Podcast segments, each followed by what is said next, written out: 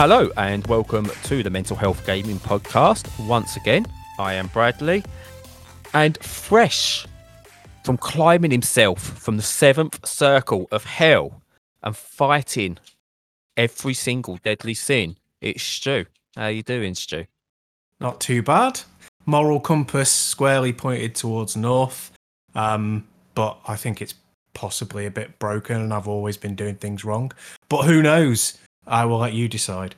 Yeah, I will. You know, it's all about making decisions. And talking of decisions, most video games need decisions making in them. And there comes another poorly executed segue. What you been playing, Stu? I thought it was quite a good segue. but, you know, uh, we definitely have to always say when we do a segue because it's our thing now. But yes, yes. um, yeah, I played a couple of things. Uh, the first one being, well, obviously, I've been playing Bravely Default 2, and I'm happy to report that I absolutely freaking love it. Um, it that doesn't mean it's by by any means a brilliant game. I actually think it's if you're sort of looking at it in the scale of JRPGs, it's probably like smack bang in the middle. But there's just something about the way that it plays that really, really hits me where I want to where I want to be. You know what I mean? And um, the main thing I think being that it gives a lot of value to using buffs and defensiveness, like far more than the early final the, the Final Fantasies that I played.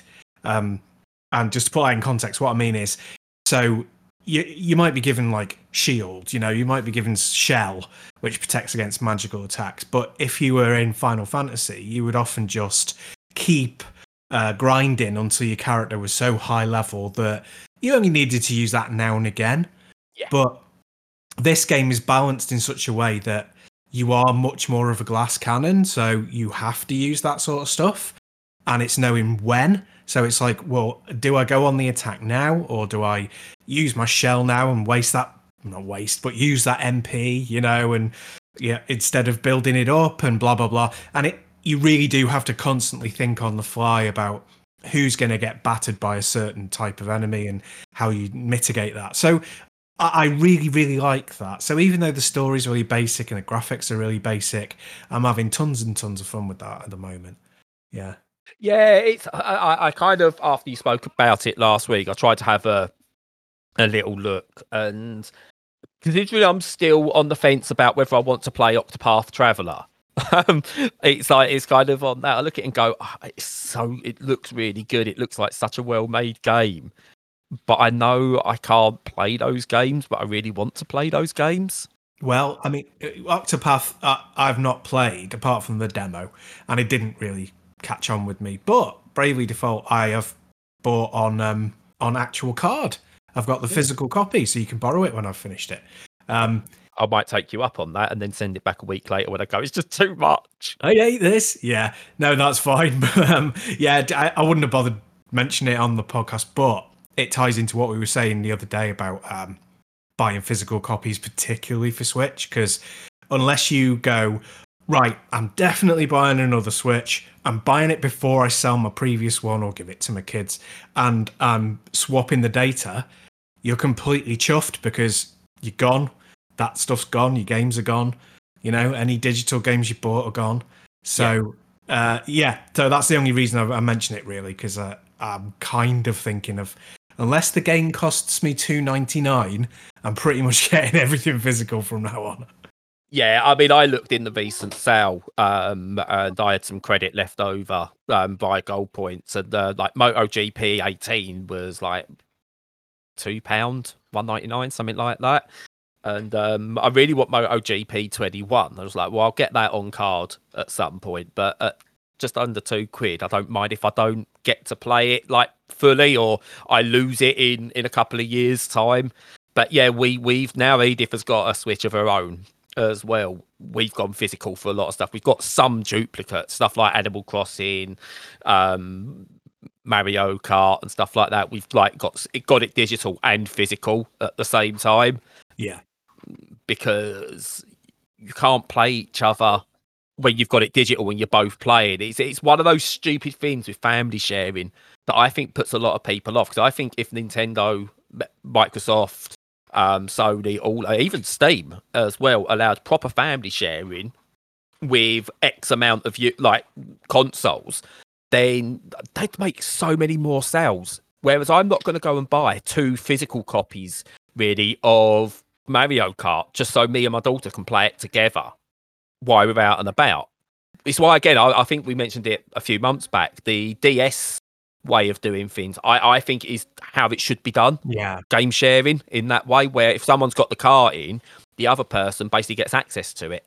Yeah. You know, that I think that's really how it should be. You could stream it. When I'm playing Switch with my daughter, we're doing it for fun. Um, I'm not doing like competitive Street Fighter where every frame matters. I'm playing Mario Kart with my daughter or something like that. So if there's a couple of milliseconds of lag or it has to do something to sort of like to allow for that potential streaming lag, then so be it. At least give me that option. Yeah, I totally agree. And I think Nintendo are they're at, they're at a stage at the moment where because they've got the market so cornered, they're they're allowing themselves to do some do- really dodgy business practices and bringing back flaws that they've already solved for themselves in the past. Yeah. And you know, that's a bit nuts, but they've got the market cornered so they can. But the thing is, that's the exact vulnerability that will be exploited when someone else comes along and, and is doing something like them and takes the, the market share off them. Um, and I think you know it's it's similar to like Steam. So Steam has got it absolutely sewn up at the moment, but well, something will happen in the future that takes it away from them, and then they will look like dinosaurs, even though currently they they look like the innovators. So yeah, it's a precarious position for Nintendo. It's fine when the games are good and they're all landing and they're all selling, but the minute that goes away, that's when they're going to be exposed. You know what I mean? Yeah. But I mean, me and my partner used to play um, Planet Puzzle League or Panel de Pom, whatever people know it by, um, with two DS Lites and one copy of the game. You know, and we used to do it with Zookeeper and stuff like that as well. I say Nintendo have solved this problem. But I know you hear the argument sometimes along the lines of, well, if you in the olden days you had to buy two copies of the game, yeah, but that just because we didn't have the technology to allow that, we do now. And I say Nintendo solved it. Um, and all it, I say all it takes and I say I'm not one for going, oh, it's this easy, but it is a case of flipping a switch to go, well, yeah, one one extra system can play at the same time. So well, we'll see, yeah. we'll see. Maybe one day down the line it, it might change, but all it takes is a competitor to come and do it. If Epic Games came in and did it, um, I think that would immediately make Steam do it. Then I think that would immediately make one of the console manufacturers do it, and all of a sudden it'll become normal, just like it is with crossplay now. Yeah, it cascades and then it's normalized. Um, yeah. But the thing is, yeah, that's absolutely right. But if you don't do it, if you're not the pioneer, then you don't get all the kudos and the good press for doing it. And uh, it seems like an easy win to me for Nintendo that they should just allow that. I think they'd, they'd get a big one out of that. I don't know. It, it's frustrating, but it's, hopefully it'll change one day. I think it will. I think you you got it bang on the on the money when you said somebody will do it and then it'll go through all the other um, competitors and they'll be doing it and then it'll be a standard feature because they look like idiots if they don't do it. like like so like Sony did with crossplay. Yeah. But anyway, back onto games. One of the ones I've been playing is a game that's a little bit out of my comfort zone, and it's called Empire of Ember. Now, this came out back in March on early access, so this is kind of uh, just it's not obviously a complete game yet, and I've never got round to playing it. Hello, Edith. Oh, by the way, for anyone listening, the whole family are here today, so you might get some background noise and interference. um, but yeah, Empire of Ember's a really weird game. It's like a um, it's like a strategy game, but it's like Skyrim at the same time. So you've got to kind of like build and do like uh, like 4x type stuff in a way there. So some basic strategy stuff, but then you also do first person battling and, and and things like that. It looks very much like a, a Skyrim type thing. Um, and when I first look, I went, "Oh, this is really confusing to me. I'm not 100 percent sure what what I'm meant to be doing here." But bizarrely, my couple of hours with it so far in the early access is it blends together really well you move from like this top down um, city building type stuff that you'd expect in a, a, something like a civilization or I suppose almost like a total war or something like that. Yeah. Mm-hmm. And then you go to these, like say, first person views where you actually fight within them. Um, and you loo uh, and stuff like that. And it shouldn't work, but it does. And yeah, it's just it's just really really interesting. I say what confused me again. I think I've mentioned this before. The fantasy setting confuses me because I can't get my head around like fantasy settings. But yeah, you kind of build and you lead your army in first person, and there's like loads and loads of units there. You've got to still think tactically, so you can't go all like Leeroy Jenkins into it. And then like the building side of it just just works really really well. And considering this is early access and there's still some way to go, I've, I've I've put it to the side now, and I'm really looking forward to playing it down the line because yeah, it's taking a couple of things we know, merging them together, and doing something that, to me at least, feels very new.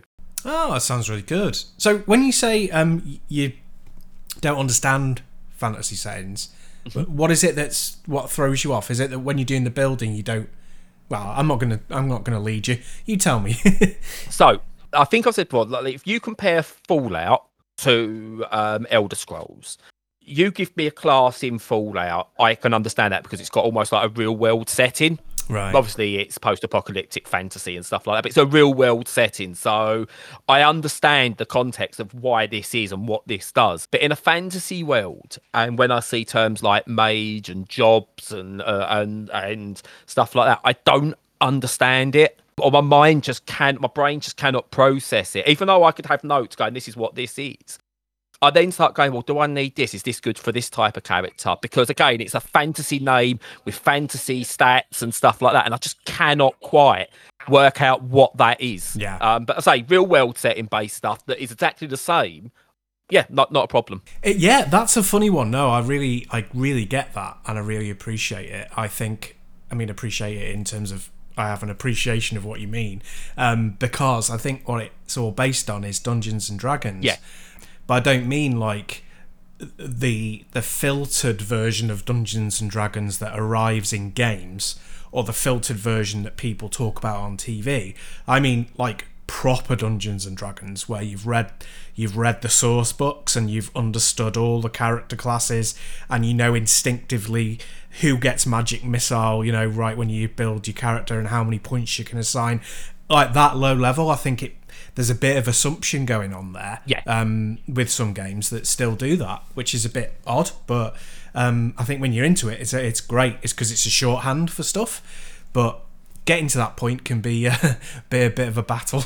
Yeah, and it's always been the same. It's you know, I I, I could go back again. This is my ADHD. It's not going to actually remember any titles, but even going back to the early days, I would struggle with some versions of Final Fantasy because they go more into the fantasy side, but there's been other versions of Final Fantasy where it's almost got a grounded. So, like Final Fantasy VII's very grounded, it's industrial, and I, I got my head around that.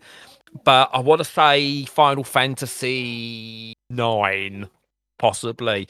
It was a lot more fantasy based and uh, and I just couldn't get my head around it um, which was really, really, yeah, it's you know essentially the same sort of game, but just could not get my head head around it because of the setting. So yeah, really, really, really strange one. I just can't work my brain around. Yeah, no, I, I get it. I do get it. Yeah, but that's great. That Empire of Ember is a fantastic title for a game, by the way, as well.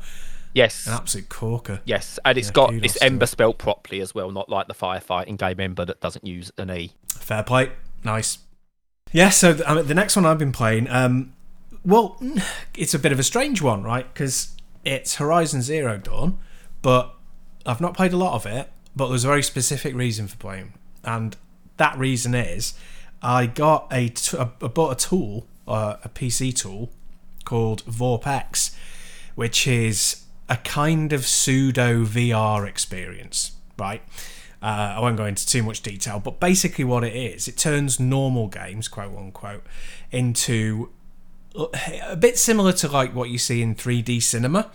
So you stick your headset on, your VR headset, and it has that projected cinema view, as some games do. Um, so it sits, you know, in the middle distance and you get a much bigger view. And when you turn your head, you can see the corners. So basically, exactly the same as when you're at a cinema. But what it does that's, I mean, most games you can do that with, but what it does that most games don't is it adds layers similar to the way that 3D does um, either with your home glasses or at the cinema. Mm. So it has um, a 3D diorama ish kind of effect. Yeah, so that was really odd. So I, I bought Horizon Zero Dawn on PC because A, I loved the game, and B, it was dirt cheap on the PC, and you know it looks absolutely phenomenal. Um, but also because I thought it was a good one to check check out this Vorpx with, and it's okay. It's it's because it's kind of a third party thing, and it's not you know it's community like the updates to the the game specifics the the APIs for the games is all community based it's not perfect by any stretch of the imagination. But when everything sort of aligns and it all comes together well it's really impressive to have for well not for free because you pay for the initial cost of the of the service but once you've paid for it that's it you know it's it's a one off and then you can play pretty much any AAA release you want in a pseudo 3D through your headset at a really high frame rate and a really high resolution, um, adding a dimension to it that, that that it doesn't have. So it's got a lot of pluses and minuses, but it's it's interesting. yeah, so does it actually enhance the experience? I mean, I, I've played Horizon Zero Dawn, and absolutely, it's one of the only open world games in the past few years that I've absolutely rinsed. And I, am thinking, oh, mind you, looking at knowing what the technology is of Horizon Zero Dawn and how they get that running smoothly with like the field of vision and stuff like that, and the AI that draws it in at the right time. That kind of, I'm trying to work out how that will work in a pseudo 3D environment, how it actually does that. Does it, you know, how much it actually enhances the experience? Well, I I was impressed because uh, I immediately played it afterwards in on on my monitor in the normal sort of a way but it does a couple of things that you know that kind of Im- enhance things mm. and then it, it's kind of going to be on the individual whether you like them. So it does the kind of imax thing of being curved. Um, again that's typical for any software in vr that does the cinema mode. Yeah. Um, it doesn't just do it as a rectangle in front of you. It does it as a curved screen that's the center sort of 70% is right in your field of vision, but there's at least 15 either side that you don't see until you move your head. And because it's curved, it stops that flat feeling of, of being, you know, too far away and all that caper. Um, and then there's the, the sort of the the layers. So it's like watching 3D in in the cinema, and it's very distinct from 3D at home, where like I had a three 3D TV for a bit with the glasses, and it, it, just it did. They gave me terrible headaches, like really really bad headaches because of that flickering way that it did it. Yeah. Um, but then you know the 3D in the cinema is just it uses a silver screen process, so it's not flickering and it doesn't hurt your head or anything like that. Uh, and the the 3D effect isn't as good as being in VR, but it's still pretty good.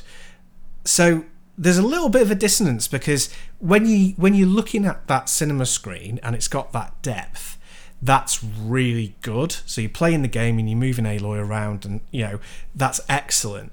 But when you move your head and then you realize that you're just looking at a screen rather than it being you're looking around the world yeah. then you're like but i'm in vr and i my brain is expecting me to be able to see the whole world. So it's far from perfect but it's there's definitely a use case there. You know what I mean? Yeah. Um, although you're describing that, and I think if I had that, I think I'd be finishing that game in the fetal position because it sounds like a head mess that I don't think I could cope with. well, it depends how how in the past when your vision was different. How did you get on with 3D glasses, normal 3D glasses? I was fine with them. In all fairness, yeah, I never got the headaches. I mean, home 3D is crap um, compared to Cinema 3D. But yeah, never had any issues with it. Yeah. Um, did you enjoy it? Did you like the the dimensions that it gave at the cinema? No, right. With some things, yes. When the film used 3D to add depth to the screen, yes. When it used 3D to have things coming out of the screen, no.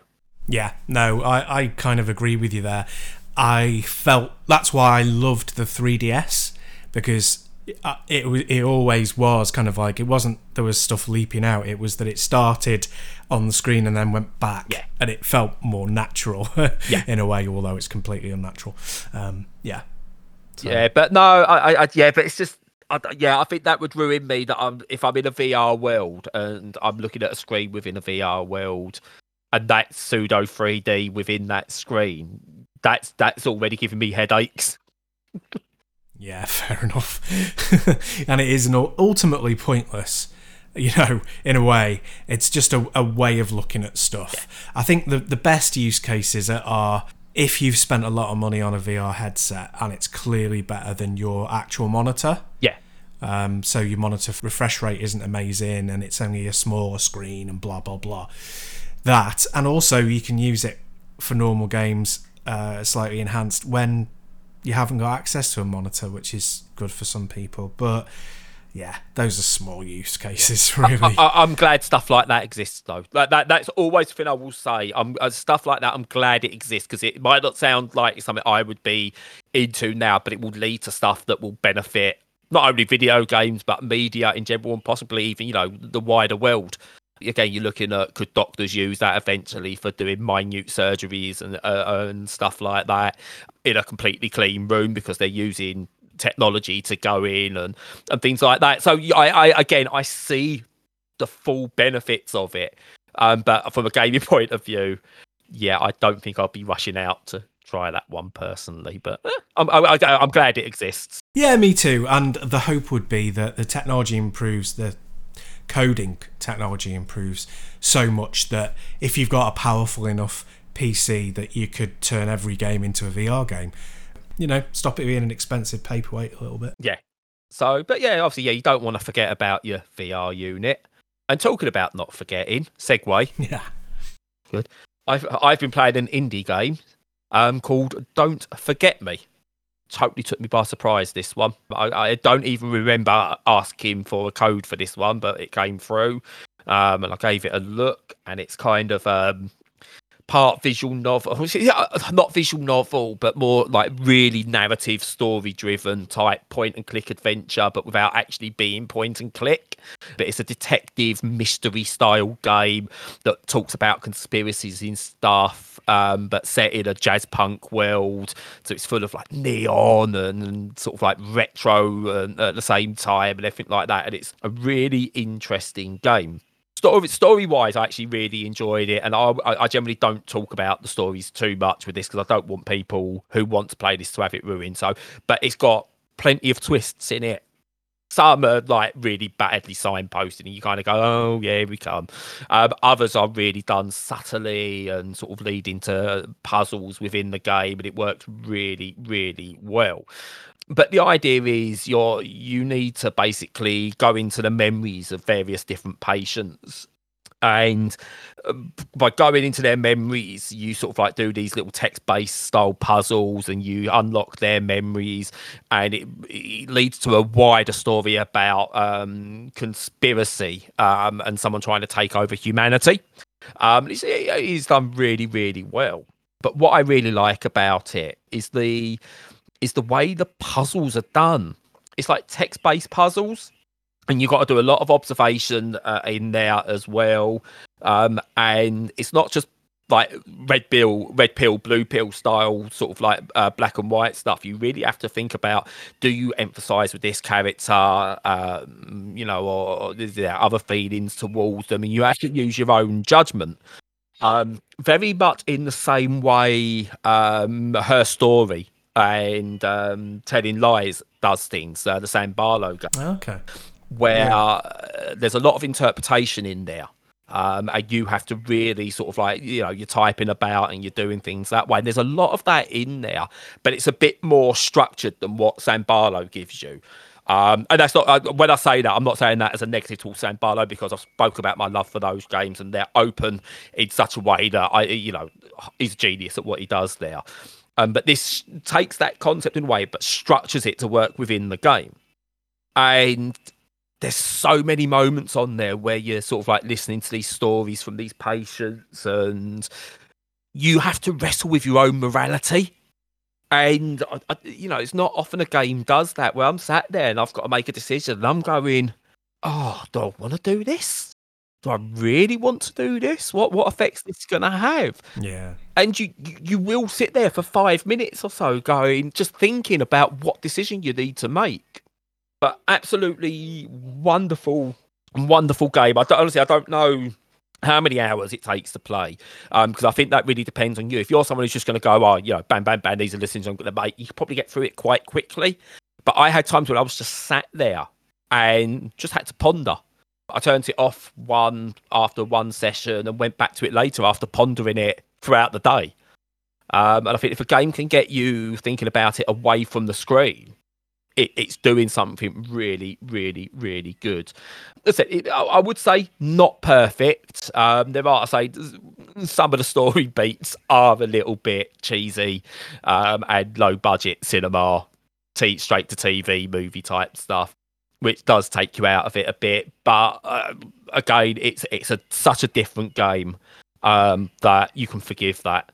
And yeah, it's just a wonderful little game, wonderful.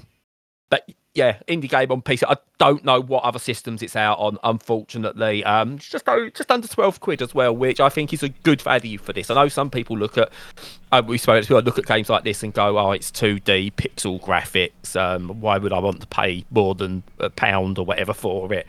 Um, but it's you know, uh, I would argue the point story wise, enjoyment wise, um, immersion wise, it's better than a lot of fifty to seventy pound games that you can get.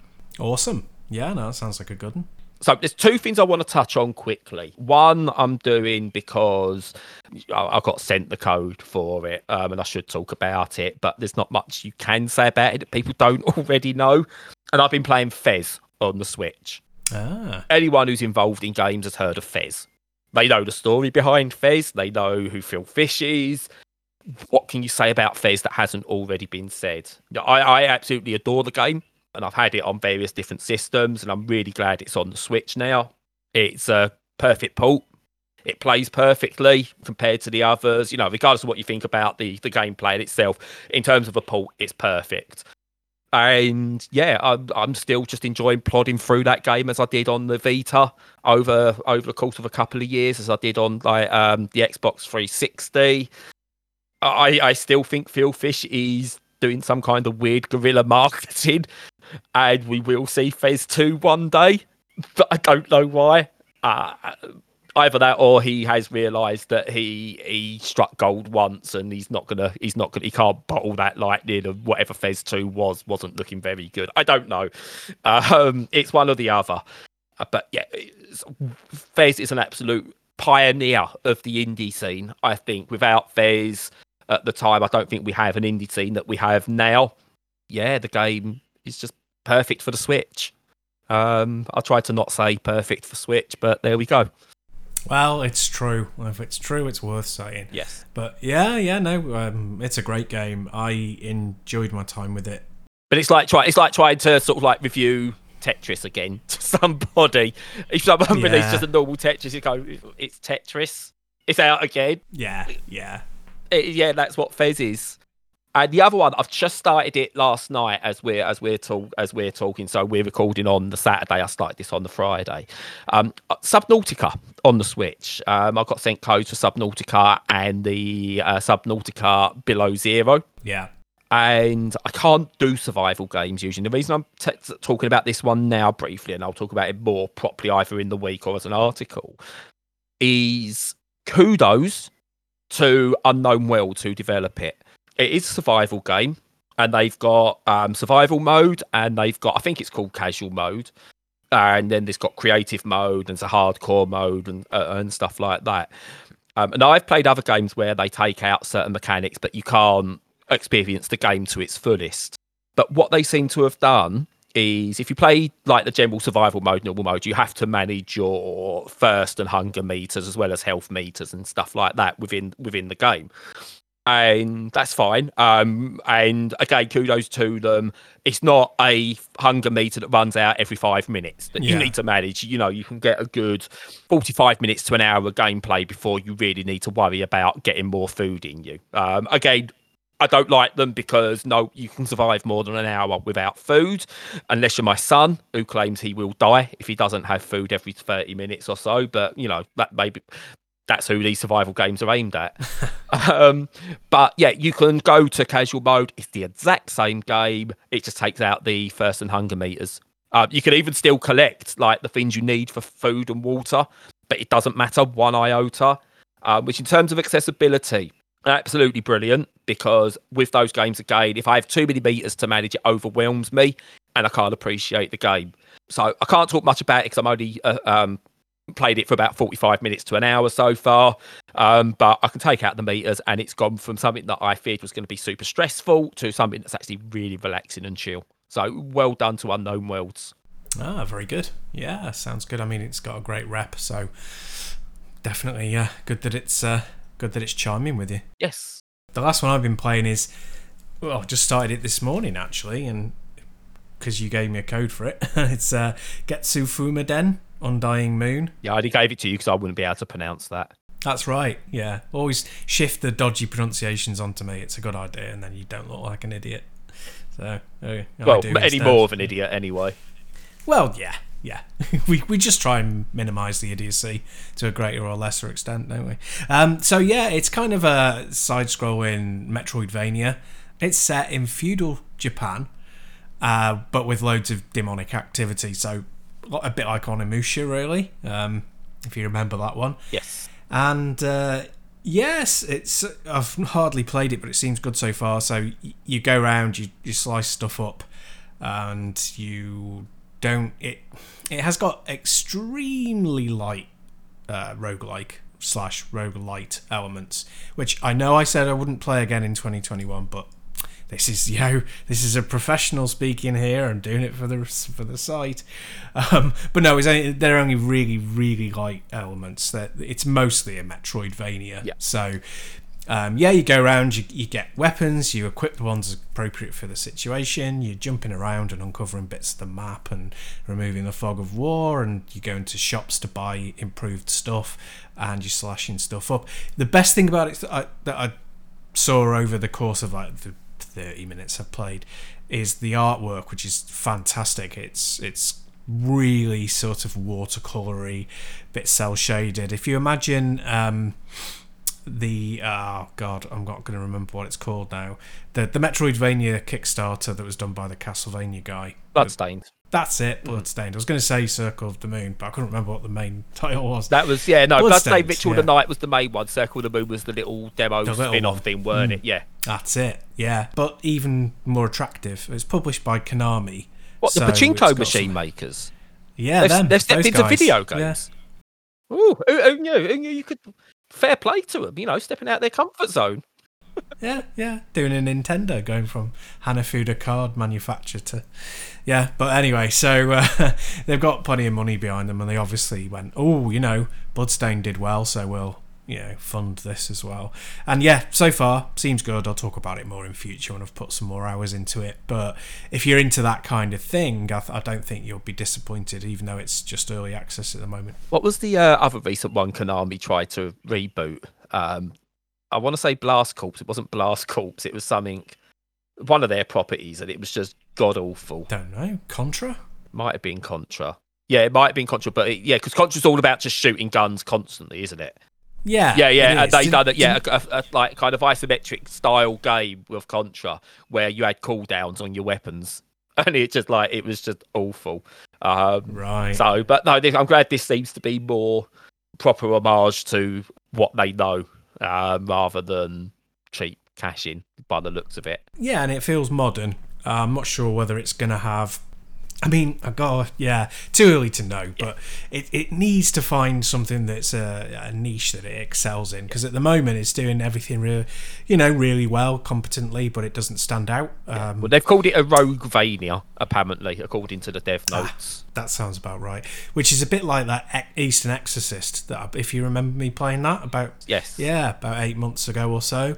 Um, but I think Eastern Exorcist immediately impressed me a bit more um, because it had some really funky ways of uh, sort of utilizing your powers and, and keeping the, your power levels in check and stuff like that. But we'll see. We'll see. It's, it's good enough so far. Excellent. So, do you reckon you'll complete it? Most likely, yes. Good. Because segue time. Talking of completion, we raised this question on our Discord. Um, I suppose before we go any further, something else we're going to try doing is uh, when we talk about more game based or, or anything that's in our main discussion, we're actually going to put a subject up on our Discord channel which you can find the link on the web on our main website mentalhealthgaming.com click the discord icon join us there where you can actually have your input um, ahead of the next podcast. Um, so ch- always check there if you want to see what's in. Lovely community anyway but we're going to start getting discussion going on particular subjects there. And one of them was raised in our general gaming chat about um, game completion. Um, and I, I, I said, you know, from from my point of view, I, I can't consider achievements 100% achievements or platinum trophies as game completion. That's something completely different to me. Completing a game it depends on the game is seeing the end credits. If it's a story based game if i see the end credits it's completed. Um, stuff like tetris you never complete those whatever. If i'm playing a fifa or pro evo once i've completed a season that's the game completed. Racing games, once I've hit a certain level, that's the game completed. Or, you know, different various things. But I know other people get very moody at games reviewers and stuff like that if they don't complete a game. And that's always bugged me because you're expecting games reviewers to not only complete these games, some of which could be, you know, 200 hour slogs, you know, especially when you've got some parts of the community considering a 40 hour game is too short. Expecting them to complete a 200 hour game, but also play more than just one game because they want to hear what their, their this particular reviewer said about this particular game. But they expect them to complete everything fully before they can have an opinion on it. Always rubs me up the, the wrong way.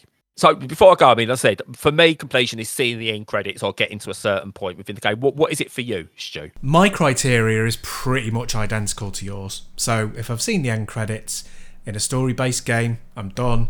If I've played a season of the footy or I've done like a season of racing or whatever, that's done. There's a lot of games that just pad themselves out by going, "Are you doing the same stuff again but at a harder level?" Don't you know? Nah, none of that.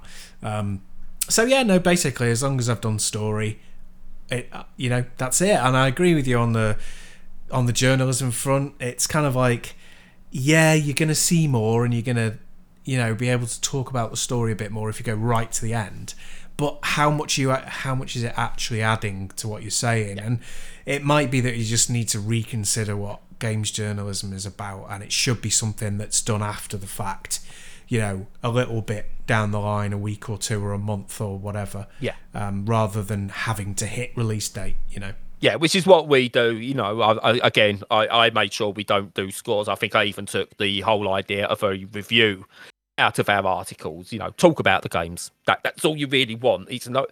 I, I always liken it to. I don't think anyone listens to Kermo, Kermode and Mayo when they're talking about films and going, "Yeah, okay, Kermode, I'm glad you got your opinion, but what score have you given it? No, no one does that. He just talks about it, and he'll talk about it negatively, positively. He'll critique it, which is fine.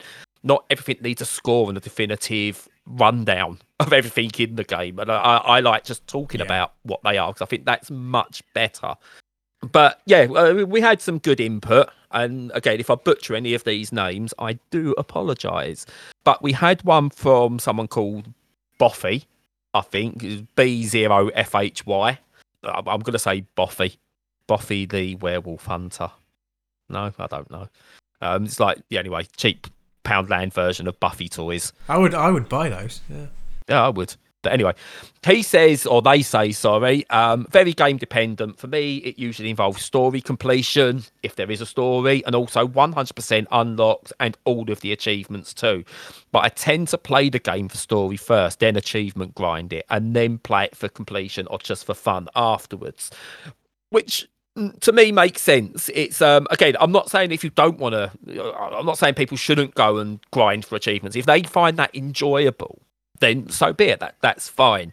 Um, but you kind of get this um discourse on social media, especially where if you turn around and say, "Oh, I've, just beat this game," they go, "Oh, you, but I've, you haven't got all the achievements, or you haven't got the platinum trophy. You you barely, you know, it doesn't count." And I've even seen some game developers talk about that uh, the amount of like it's one percent of the user base have got the platinum trophies and haven't seen all the game so so be it. Um, and I do like the attitude. It's, it's, it's up to you what you want. If you want to grind all the achievements, and the game is fun enough for you to grind all those achievements, cool. That that's your own your own personal choice for sure. Yes, no, I agree. I kind of went off the rails with achievements for me when they pretty much every single game, even if it has the most minimal of multiplayer components, had achievements for the multiplayer. You know, for playing mm. a completely different game, basically. Yeah. Because to me, I don't bother. It's kind of like Halo is a good counter example, which is built even from a game where LAN play wasn't very common, was built as something that could be played by multiple people. So it's kind of like, even when you're playing it on your own, really you're playing a game that's designed for lots of people to be in that environment. But, you know, play like Killzone or something, I know it's an ancient example, but Killzone single player versus King Killzone multiplayer is a completely different game. Yeah. And you know, if you're looking out getting your platinum because it's it's or you have to play the multiplayer loads, I'm like, well, sod you then. I'm not going to bother. So, no, I never consider achievements at all. No, um, and excuse me, I've just got to get this bit of bile out my throat because this is difficult to say. But oh dear, this credit mm, to Activision. Oh dear, right, that was hard. Um, Call of Duty I don't know if it's like it on the later games or not, but always every single achievement was only in single player. There was no achievements in the multiplayer. Which yeah, yeah, fair play to them on that one. There's, there's a lot they do do wrong, but yeah, all achievement hunting was kept to the to the single player, which I think is really good for online game balancing actually, because you don't have people who are going into games specifically out for themselves just to get certain achievements because you get a lot of people trying to do certain things within games just for the sake of it anyway, which can ruin it for everyone else. So again, taking the achievement hunting out of it in the multiplayer is a very, very good move, and I think pro. Not pro consumer, but pro gamer, definitely from them on that side of things. Yeah, yeah, I agree. And no criticism of people who want to get platinum. I think it's great. And yeah. I, I always sort of do a little, you know, applause, a bit of applause for them when they've done it. Um, yeah but just not for me. I mean, I've only ever. I mean, if we if we was to go down this route of getting every achievement and everything he's he's 100% in. I think the only games i've ever completed like that is the telltale games because they give you the the platinum or the thousand achievement points just for seeing the end of the story. So technically they're the only ones i've ever completed properly. Yeah yeah. So but we had uh, brent term, uh, who uh, uh, said he uses the terms beat and complete differently. He says he beats he's beat the game if he's completed the story once, um, regardless if it is the true ending or not. Which actually is a very good point. I'll come to in a sec. And he says he's completed the game if he if he's done everything in it. Um, so, for instance, he's then beat it on the hardest difficulty, done it under a par time, or found, found all the collectibles and seen every ending, which again I think is a really good way of looking at it is using the terms differently, I think is really good because yeah, I mean I, have beat many games. Um, to me, you know, you've beat um, Tetris the first time you finish. Um, because you know, or if you go back the first time you see the rocket taking off, you know, you've beat Tetris. The interesting put he put there, regardless of whether we see the true ending or not, I'm a big believer of when I play a story based game, the ending I get at the end of that first run through, that's the game for me. That's the game I was meant to see. Yeah. Because I know for a fact what I consider having completed Persona 4 Golden is apparently not even the full game. Um, I get to a point where I make a decision based on my emotions and it ends the game. But if you make another decision at this point, the game continues on.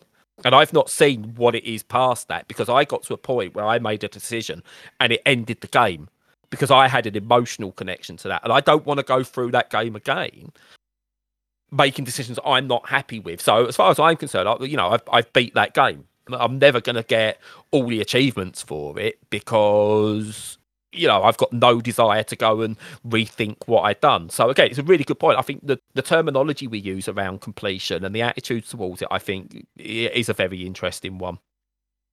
It is. It's very important because it feeds back to what the developers start doing. So uh, I was kind of put off very much by NieR Automata, where everybody said, well, not everybody said, but it was designed so that you needed to to actually complete the entire game several times Yeah. to get the full depth of the story. Now, that in itself is a good artistic decision. As not, I've got no problem with that. You know, they're bringing an artistry in that isn't often applied to games, and I think that's really, really intelligent. But I think if you put that in, you have a responsibility to your audience to have on the disc or on the download a video of all of the endings and why it's important because I didn't like the gameplay enough to bother completing it more than once. So I did complete it, but I didn't, you know, I didn't want to go any further than that. Um, but I completely missed out on the point of it because they didn't include that. So I think, you know, it's fine to make these sort of decisions, but I think you do have to not insult your audience. I think you have to cater for your audience. And I think that feeds into stuff like people going, well, why should there not be an easy mode in, say, Dark Souls? Which I actually agree with. Why should there not be uh, an option to unlock all the weapons? Um, and then, yeah, you lose your achievements or whatever, or you can only play it on a, you know, Ninja Dog mode. But why not have all that stuff in there? You know, Yeah. um, if people want to do that, they've paid the money. They should be able to, in my opinion. Yeah, so it's actually good a good point. That like a couple of games we just spoke about. Um, we've got sort of Wev said that it, you know he's in it mostly for the story, not the collectibles. And said like with if a game has multiple endings, he's already fine with the one he ends up with, providing it feels like a satisfying conclusion. And he's never really been in it for achievements or trophies. Um, yeah, Vorgot has said that it depends on the game. If he's very emotionally involved, he'll want to do everything. So the opposite to me here with Persona. He said if it's a Persona game, he'll always go for the platinum. Um, but other RPGs, just getting to the end is fine. But he picks out Ni no Kuni that grabbed him enough to go for the platinum. But for most games, just you know, yeah, getting to the end is is fine. Um, and Wev again mentions uh, NieR Automata, and he said that's an outlier. He actually, when he found out it had multiple endings, that was um, he wanted to see them all, and it changed what people expect from a game. Um, sort of like he, he said, it's looked like it was very influenced from the likes of Kojima and Suda Fifty One.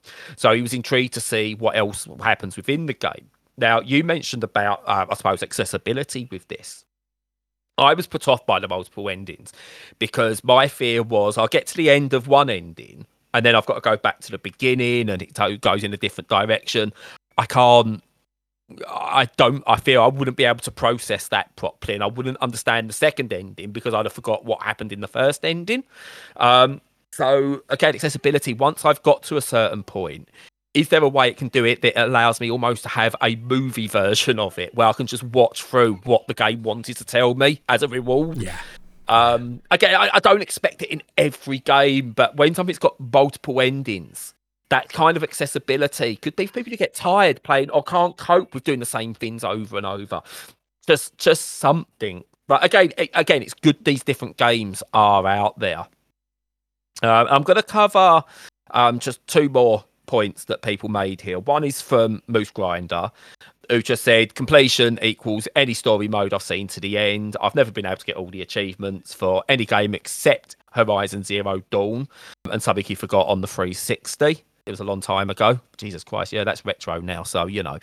And he used to play a lot of games and say, like, I'll see this through to the end of the story and then mob up all the side bits and then wouldn't and without fail stop playing. I think that that's a, a, a lot of the thing that he gets there is there's so many games to play now that if you're someone who plays a lot of games, it's very hard to do this full completion because there's always something else waiting.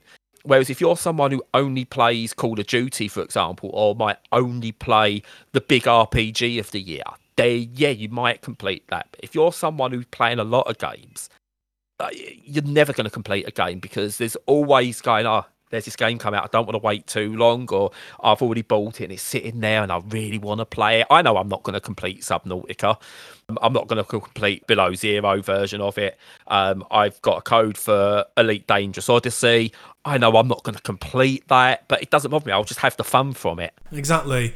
It's um it's a, definitely a mental health issue. You know, mostly on the positive side, but there is the negative side as well, the fear of missing out and the fear of not getting the full value from what you've you've bought and developers not respecting people's time can be a problem. So games that are too long, or games that are uh, too repetitive, or you know they're padded out, or they have multiple endings that that give no value to you as a consumer are just really you know only an artistic enterprise. I'm not saying that's what NieR Automata was doing, by the way. It's just a theory, but um, yeah, no, it's uh, it's all going to be down to the individual, but any individual's time has to be respected because yeah. how that time is used is really does affect you your mental health. Yeah, one hundred percent. Um, and I'm gonna put all these um, that uh, have been put on here. Actually, um, I'm gonna if you're listening to this and you go to the website, you'll find the post for this, and I'll put everyone's answers or their discussion points in there. Um, but the last one good touch, which was I, I really interested, and he wrote an essay almost. So, um, but Talvalin has said that um, he used to just finish games. Sometimes maybe go back and play it on a harder difficulty if he enjoyed it, such as Halo, um, and then stop. And he went, then achievements came along and just broke things for him. He found himself trying to do every achievement in games, even the really grindy ones. Um, and then it's get involved with things like True Achievements, the, the website for doing boosting sessions. And he points out as well that knowing he can be obsessive with games is one thing, but he's not entirely able to stop himself from doing things or thinking certain things about completion. Um, and he points out Lost Planet 2, there's some really grindy achievements um, in Lost Planet 2, which include some online leaderboard based ones, which are now virtually impossible because Capcom don't reset their leaderboard. So you've got to be almost elite at the game. And that can be soul destroying. If you're someone who is into doing as much as you can, and you do have a, a proud record of completing games, then if a developer or a publisher puts an achievement in there that becomes nigh on impossible to get, that can be soul destroying. And you start questioning how good are you at games? Is it worth playing these games? And so on and so forth with stuff like that. So I, I, I do think there needs to be a, an attitude change, I think, with a lot of this that, you know, let people do with the game what they want, but also don't make it so inaccessible that it can have a negative effect on people as well. Yeah, I completely agree. And I think a really good example of the developers taking time to, to factor all that stuff in is uh, a short hike, mm. which is a kind of mirror opposite of all the all the negative stuff that can be chucked into games just to make it a product because it uh, it values your time. It's not too long. It gives you power ups that make things easier, but you don't have to have them. It you know it has a a, a sweet and emotional ending that is developed gently but fairly swiftly without how you know with a con- conservative level of of writing applied. And it just it's it really thinking about its audience as it's creating its art which is where games definitely need to go in a, in a lot of cases. One hundred percent. Uh, I'd say when when we talk about NieR Automata and the multiple endings there, and that feels like a game that scares me because it's so like so long to try and do it. But then I compared that to a game I mentioned last week in Ashwalkers, which has multiple endings and I want to go back and do those because each runs a couple of hours. Yeah. And they feel almost standalone as well. So eh, you can do the same thing and do it in a different way that works for different people. Um, but at the same point, that game doesn't then force me to go, oh, you've got to do all these different endings. I, you know, if I was to step away from Ashwalkers now, I'd feel complete. I feel like I've completed the game as best as I want to, but it's got enough that it wants me to go back in. I want to go back in and see the others because I, I I've got a memory of it still because it's not overloading me with information and mechanics and various different subtle things going on. Um, so yeah, you know, it's um at the end of the day, completion should be whatever you are comfortable with. Don't ever let anyone tell you what you can and can't consider completed. If you are someone who loves going for every single achievement in every single game, every single collectible, whatever, fine. Do you know what? That's you. I'm not going to tell you you can't do that. But at the same time, you, you can't have then someone turn around and go, What do you mean you, you didn't see the credits? fully, or you haven't seen every ending that's not completed. You can't tell people that. It's not fair on those people. There might be so many different reasons why they can't do it. So take it as take it as what you want it to be. You know, one thing we learn is not to judge people on their own gaming habits. Yes, absolutely. I would really hope that the the newer generation of gamers is not like that, especially as they their main time seems to be consumed on games that are very very social and Yeah. with their friends, and therefore they know that the the the finish point is where they and their group starts having a lack of interest in it, Yeah. as opposed to an arbitrary defined point, you know. So yeah, that, hopefully, yeah, that's where it's going. Um, but yeah, we're in early medium. It's going to take time to Yes. sh- rattle out these little problems. Yeah. And finally, talking of completion, I'm going to shut up now.